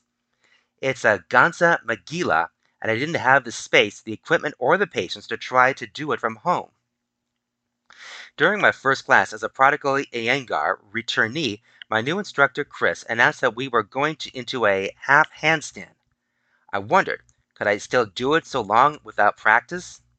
Without overthinking it, within a few seconds I had braced my hands on the floor and planted my feet against the wall about three feet from the ground. Uh, Chris suggested improvement uh, to my form, and I adjusted accordingly. I was surprised and rather amazed that I could get my body into a 90 degree angle like that. All my yoga practices, even from home, had kept me strong. Yoga is associated with Buddhism, but plenty of religious Jews are devoted practitioners. At the beginning of an Iyengar class, there is an incarnation to an ancient sage which is considered the father of yoga. This mantra is sort of like their Barchu before Shak- and I sit quietly until the brief Sanskrit prayer is over. For many, yoga is, a much, is as much a spiritual practice as a physical one. This got me thinking can you really separate the physical from the spiritual? As long as we are living in this temporal existence, I don't think so. There are many things I love about yoga, all kinds of yoga. After each class, I can take my powered up stamina and the spiritual benefits and plug them into my Jewish life. For example, yoga emphasizes intention, integrity of form, purposeful breathing, and accepting the limits of what we can do in each, in each practice. By the way, the word for breath in Hebrew, neshama, is nearly identical to the word for soul, neshama. It's about opening up channels of energy and growing in strength and flexibility. It's never about competition with anyone else, and certainly never about how glamorous your work your workout clothes are. I also like the folks I met in yo- meet in yoga class. They're like the people you meet on a mountain trail, friendly, unhurried, focused on being in the moment. The hurly-burly of our workday life can wait. I find some things in yoga almost hilarious, such as having to look at the dozen framed pictures of BKS Iyengar, the originator of this style of yoga, all over the room. He looks to be about 85 in these photos, and in each one he is contorting himself in some impossibly wild tangle of arms and legs. An Indian Gumby, his expression is calm. Just another day with your feet wrapped around your ears. All my instructors claim that each yoga position is good for something the adrenals, the heart, the kidneys, the brain, etc. I believe them. Mr. Iyengar lived to be 95, and I imagine that one day after standing on his head for an hour or two, he simply laid down on his mat in a final, permanently restorative uh, Shavasana pose. I've heard Mr. Iyengar cured, cured his own minor illnesses by standing on his head for at least 40 minutes each day. Just a word to the wise. I also find it funny that I am taking the same class and as paragons of yoga strength and endurance and who can hold a perfect full head or hang from their knees from a pair of ropes for 10 times minutes a day at a time. Do I ever belong here? Do I even belong here? Yes, I do. I remind myself that this isn't a competition. It's about working for my personal best with intention, focus, breath, and a sense of humor to strengthen body and spirit. That was On the Ropes in Yoga class by Judy Gruen from the columnist section. Judy Gruen's most recent book is The Skeptic and the Rabbi Falling in Love with Faith. And uh, here's something else from the columnist section What Choice Do I Have by Mark Schiff. Recently, I said to my doctor, I feel like I'm getting so old. I feel tired a lot, and my elbows look like shriveled lemons. In my 20s and 30s, I was pain free 95% of the time. The 5% pain was from over exercising or falling off bar stools after 2 a.m. I had an occasional ache or pain in my 40s and 50s, but it was generally gone the next day. But the 60 and up crowd was quick to share with me what hurt them, and keeps hurting them. I hear getting old is not for sissies. Thank God I'm retired, or I would have time to visit. Uh, I wouldn't have time to visit all my doctors. And who is the most popular person in a retirement home? Person that can still drive at night. The stories were sometimes sad and occasionally funny. One woman told me she busted a rib sitting on the toilet. Another said he had a stroke biting into a Fuji apple. A few weeks before his death, my grandfather said, "I'm stiff everywhere except the one part I wish I, I wish I, I wish still was." I heard the, their complaints, but because I was still years away, most of what they said did not compute. I thought, in their situation, I'd be a fighter. Yet they all seemed resigned to live with whatever they had. I'd hear, What choice do I have? When entering my sixth decade, like an old Ford, I was told I had a leaky hose and one of my valves started wearing out. Doctors questioned me about how many times I get up at night. The painful snap of their rubber glove made that became commonplace. My doctor got mad when I joked, "Can we do the glove thing in the at the park where there's a nice breeze?" Little by little I began racking up aches, pains, and ailments. I'm quickly closing in on my very own medicine cabinet. It now it takes at least 30 minutes to fill my oversized pill cases. Each pill has a possible side effect that are potentially worse than the actual disease. Amazingly, not one of my medications cures a thing except for the CEO of Pfizer's need to one day retire in a 30,000 square foot home overlooking the ocean in Maui and that is as the dolphins wave hello to him on their way to get sushi. I'm not being tr- I'm now being treated for an amalgam of different things: high blood pressure, high cholesterol, cataracts, possibly glaucoma, lower back pain, tendonitis, and atrial fibrillation. The good news is that I have two I have two dental problems. I have no dental problems because I have no original God-given pearly whites. To try counterbalancing, I'm a vegan, don't smoke, drink, or use recreational drugs. My plantar fasciitis keeps me from chasing any woman but my wife, and she's relatively easy to catch since tearing her meniscus. I exercise seven times a day. My treadmill is not an expensive coat hanger. I use it.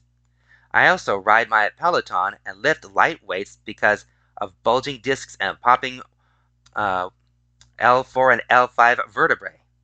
I walk everywhere I can. I meditate and pray. And I fight like heck to keep off the 50 pounds I lost over a decade ago. With all of this, I'm in better shape than many of my, of my friends. But because some of these uh, ailments are more serious than others, I listen to my doctors and never miss taking my pills. Here it is. What choice do I have? There, I said it. Like an old cat, you can't fix it until you can't fix it anymore. I refuse to throw in the warm towel which I need to help me uh, with my dry eyes. I will not give up. I will do whatever I have to do. I owe, I owe it to my friends, family, and my Creator. I owe it to everyone that shares in this great life of mine. And it's not one sided. If I'm able, hopefully, I will be there for them, like they've been there for me. If you want to go to hell, then you need to dwell on what's wrong. But helping others takes your mind off you and your swollen feet. Gotta go. It's nappy nap time. After all, what choice do I have? That was What Choice Do I Have by Mark Schiff from the columnist section. Mark Schiff is a comedian, actor, and writer, and a host of You Don't Know Schiff podcast. His new book is Why Not? Lessons on Comedy, Courage, and Chutzpah. Right now we've got something from the My Turn section. This is called My Son's Russian Grandmother by Marjorie Ordine. When Marina, a Russian Jewish immigrant, first came to babysit for my two year old son, Ari, she was in her mid 50s. In many ways, she was perfect for the job. A graduate of the Institute of Foreign Languages at Almaty, Kazakhstan, she was fluent in English. Unlike previous hires, she didn't limit herself to babysitting, but happily took on other household chores. Most important, she adored my son Ari, dawning on him like a grandmother and bragging to the other sitters uh, in the park that her charge was the cutest. My friend Roxanne tried to convince me that I should find a younger woman to care for my child, not an old woman like Marina. But fortunately, I didn't listen to her. I held on to my old woman, and today, at 86, she still comes in three mornings a week. She treats Ari as her own grandson, giving him money on his birthday and on Purim. my son graciously accepts the gifts of his only living grandparent. Coming from the former Soviet Union, Marina knew next to nothing about Jewish observance, but week after week she helped prepare for Shabbat, cooking up a storm of dishes. Since my grandparents and great grandparents uh, also hailed from Russia, she was already familiar with the recipes. I never realized what close attention she was paying until one day she asked about my Shabbat candles. My friend tells me you put put out one candle for each child and one for you and your husband. Is that right? she asked. Honestly, I didn't know if this was half if this was halacha or minhag, but we did put out three, two for us and one for our son. She was thinking of lighting her own candles and wanted to get it right. On Purim every year, I send Marina home with shalach monos to share with her daughter and grandson. She told me that she remembered her grandmother in Russia giving gifts to her friends on this day. I always always known to me as Marina Popova, I recently learned that her birth name was Miriam Weitzman. Upon starting school in Kazakhstan, to which her family had been forcibly relocated from war-torn, war-torn Leningrad, her school teacher proclaimed, From now on you will be called Marina. And so it was. Miriam became Marina. When she married, she became Marina Popova, a change she was reluctant to make, but her mother told her it was perhaps prudent to hide her Jewish identity. I only recently discovered the story of Marina's mother. After her husband went off to, off to fight in the war, she was left alone with Marina, then an infant. One day, her husband came home unexpectedly accompanied by another woman, unabashedly pregnant with his child. How can I leave her? he asked. Marina's mother was so traumatized that she never married again, and Marina grew up without a father.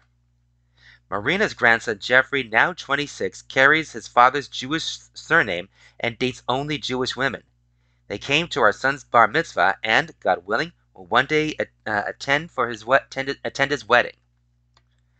On our kitchen counter, I display three family photos. The first shows my mother and my aunt seated side by side in my aunt's art filled apartment.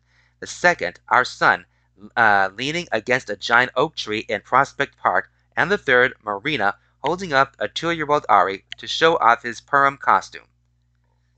He is clad as the Pillsbury Doughboy in a white, stretchy, and classic baker's hat that Marina and her daughter lovingly and expertly sewed. I'm so happy you keep uh, you keep my picture on your counter, Marina remarked. Truthfully, I hadn't put it there because of her, but because of Ari, not even noticing who was holding him. Nevertheless, there she is, embracing her adopted grandson like any proud Jewish grandmother, and there the picture remains to this day, although he is now a 27 year old adult. Like many Jews from former Soviet Union, Marina came here looking for a better life, seeking to live the American dream. When she arrived with her non Jewish husband and intermarried daughter, she was not searching for her Jewish roots. For that, she could have stayed in Israel, her first destination upon leaving Russia. But that option was not under consideration as her goal was to reach America. And yet, intentionally or not, as she wishes me good Shabbat, I realize she did end up becoming more Jewish after all. That was My Son's Russian Grandmother by Marjorie Ordine from the My Turn section. Marjorie Ordine, MD, is an integrative physician and nutritionist. Her essays, short stories, and poetry have been published in various magazines and anthologies, including Tablet, AISH.com, The Sun, Lilith, Ami Magazine, and Mishpacha Magazine. And now we go on to the Nation World Briefs section and this first one is called Christiane Amanpour apologizes to Rabbi Dee on air for describing describing terror attack as a shootout after a rabbi threatens lawsuit by Aaron Bandler. CNN international anchor Christiane Amanpour announced her apology today to Rabbi Leo Dee for referring to the terror attack that killed Dee's wife and two daughters as a shootout on April 10. Dee had announced on May 21st that he was considering a $1.3 billion lawsuit against CNN over her description of the attacks as a shootout. The journal previously reported that during a May 21st event at the Carlebach Shul in New York titled Anti Semitism Is There No Solution? Dee said through a video call that he was considering the lawsuit after Amanpour wrote a private apology to him via email. Showing the email exchange to attendees, Dee alleged that he wrote her back uh, uh, demanding that she apologize publicly, but she, ne- but she never replied to him. Dee also said during the event that he would reconsider the lawsuit should Amanpour publicly apologize and if CNN provided more balanced coverage of Israel. In her on air apology, Amanpour said, On April 10, I referred to the murders of an Israeli family, Lucy, Maya, and Rena Dee, the wife and daughters of Rabbi Leo Dee. I misspoke and said they were killed in a shootout instead of a shooting. I have written to Rabbi Leo to apo- Leo Dee to apologize and make sure that he knows that we apologize for any further pain this may have caused him. The Jerusalem Post reported that Dee told Channel 12 News Israel on May 23rd that he didn't accept the apology, saying that if it was too little too late and that he doesn't think CNN would have beha- would, ha- would behave differently in the future. Former Harvard Law professor Alan Dershowitz told uh, T24 News on May 23rd that he will take on the Dee family case pro bono and that they are exploring all the options. That was Christiane Amanpour apologizes to Rabbi Dee on air for describing terror attack as a shootout after Rabbi threatens lawsuit by Aaron Bandler. This next one is called Biden administration slams Itamar Ben-Gvir's provocative visit to Temple Mount by Ron Kampeas, Jewish Telegraphic Agency. The Biden administration said a visit to Jerusalem's Temple Mount by Itamar Ben-Gvir, Israel's far-right national security minister, was provocative and cautioned against changes at the contested holy site. Ben Gvir visited the Temple Mount, which Muslims refer as the Noble Sanctuary, on Sunday morning and declared that Israel was in charge of the sensitive site. A group of right wing activists has long pun- uh, pushed for Jews to be able to pray freely on the Mount, considered the holy site in Judaism. Disputes over the site have previously led to bloodshed and precipitated broader conflict in the region. Following Ben Gvir's visit, Matthew Miller, the State Department spokesperson, said in a statement that the Biden administration was concerned by today's provocative visit to the Temple Mount uh, Haram al Sharif in Jerusalem and the accompanying inflammatory rhetoric. This holy space should not be used for political purposes, and we call on all parties to respect its sanctity, Miller said. More broadly, we reaffirm the long-standing U.S. position in support of the historic status quo at Jerusalem's holy sites and underline Jordan's special role as custodian of Muslim holy sites in Jerusalem. That was Biden administration slams Itamar Ben-Gvir's provocative visit to Temple Mount by Ron Kampeas, JTA. This last one is called Israel's President Optimistic on Reform Compromise from the Jewish News Syndicate. Israeli President Isaac Herzog on Monday expressed confidence that a meeting of the minds on Israeli judicial reform can be reached in the coming months. This process takes time. No one drags their feet and no one wastes time. Unlike all kinds of spin, these discussions are very serious and very in depth. People give of themselves and come to the room with goodwill, Herzog said at the opening of the 2023 Herzliya conference at Reichman University. The president has been brokering talks between the government coalition and the opposition at his official residence in Jerusalem on the legal initiative that has divided the country. Tens of thousands of Israelis have taken to the streets to demonstrate both for and against the program. Herzog will participate in talks with individual representatives throughout the week, with larger meetings set to resume next week. I'm not naive. I'm optimistic because the alternative is much more serious, much more dangerous. If we reach understandings, we can understand how much it will strengthen the country, how much it will enable it to reach another 75 years uh, of state statehood in a stable manner that will enable proper social development, Herzog said. That was Israel's president optimistic on reform compromise from the Jewish News Syndicate, and those are all from the Nation World Briefs section. All right, now let's turn to uh, this little poem This is uh, called The Festival of Weeks, a poem for Shavuot by Rick Lupert. Like honey and milk, it lies under your tongue. Song of Songs 4:11. When when we're born, we count our age in days. That quickly changes to weeks and then months, which lasts for a while, even after a year. But then it is only years we measure our time by. Imagine if three decades in someone proclaimed to be 360 months old. At a certain point, we can only perceive the passage of time in the largest possible increments, the minute by minute details lost to our past. Then, once a year, after we put the matzah away, we slow it back down to weeks to savor the passing moments, to establish a yearning for what will be given. All of us standing at the mountain as if our flesh was on that soil, as if we spent forty days looking up, as if we were prepared for the sweetness about to land on our tongues. It is at this point our memory kicks in of miracles we saw through other people's eyes. The book, this book of our past which we read to uh, guide our future, which we struggle with to understand the why and how of history. This Jewish textbook for our lifelong master class. We are we are the people of the book, and this is the book. We received it thousands and thousands of weeks ago. Before we understood how to separate milk from meat, before Ruth went where she went, before we even knew what a blintz was. We'll do this again in, in an appropriate number of weeks. I wouldn't plan on getting any sleep tonight. There's too much to know. That was The Festival of Weeks, a poem for Shavuot by Rick Lupert. Rick Lupert, a poet, song leader, and graphic designer, is the author of 27 books, including God Wrestler, a poem for every Torah portion. Okay, now let's, for the time that we have left, read some ads from the Jewish Journal for May 26 to June 1st, 2023, starting with this one Los Angeles Jewish Health is energizing senior life. The evolution of our name from the Los Angeles Jewish Home to Los Angeles Jewish Health reflects the full spectrum of our comprehensive, award winning programs and services. Los Angeles Jewish Health has grown from a group of caring neighbors providing shelter to a leading nonprofit senior care organization.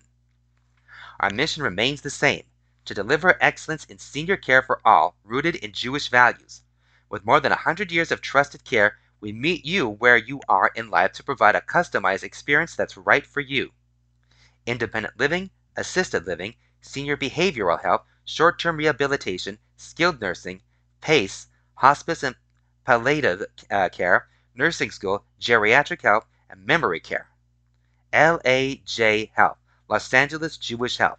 One call does it all. 855 227 3745.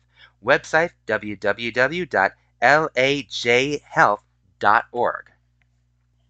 All right, here's this one Independent Living, Assisted Living, Memory Care. Now leasing luxury senior residences. An award winning community for seniors on LA's West Side, the Watermark at Westwood Village features luxury residences for independent living, assisted living, and memory care. With upscale restaurants and resort inspired amenities, it's just steps from the culture of the UCLA campus. This sophisticated community offers a wealth of opportunities for growth and connection, from integrative wellness and engaging activities to educational programs and exciting excursions. A different kind of senior living awaits at the watermark at Westwood Village, where it's easy to embrace the possibilities. Schedule a private tour today. Call 310 893 5423 and visit our website at watermarkwestwood.com. The Watermark at Westwood Village, Elon uh, Collection. Watermarkwestwood.com. Address is 947 Tiverton Avenue in LA 90024. 23-WWV 1402A and RCFE number 19833 20127. Let's throw in another one here. Why do, we don't stop playing because we grow old. We grow old because we stop playing. George Bernard Shaw. Call today to schedule a visit. 213 546 9723. Palm Court Independent Living. 3995 Overland Road, Culver City, 90232. Website palmcourtla.com. Palmcourt operates by state and local health guidelines. And let's see if we can find one more for a good measure. Like this one. Three views are better than one. Every morning we serve up the hot issue of the day with three fresh takes to open minds. Jewish Journal Roundtable. Hot issues, fresh takes. Sign up now to get the email newsletter at roundtable.jewishjournal.com. And ladies and gentlemen, it looks like we are going to come to the end of another edition of Stan Dunn's Jewish Edition. So for everything with us Jewish folk right here the city, the state, the nation, Israel, and the world, find it all. Until next time, everybody, this is your reader and host, Mark Braun. Shalom and peace.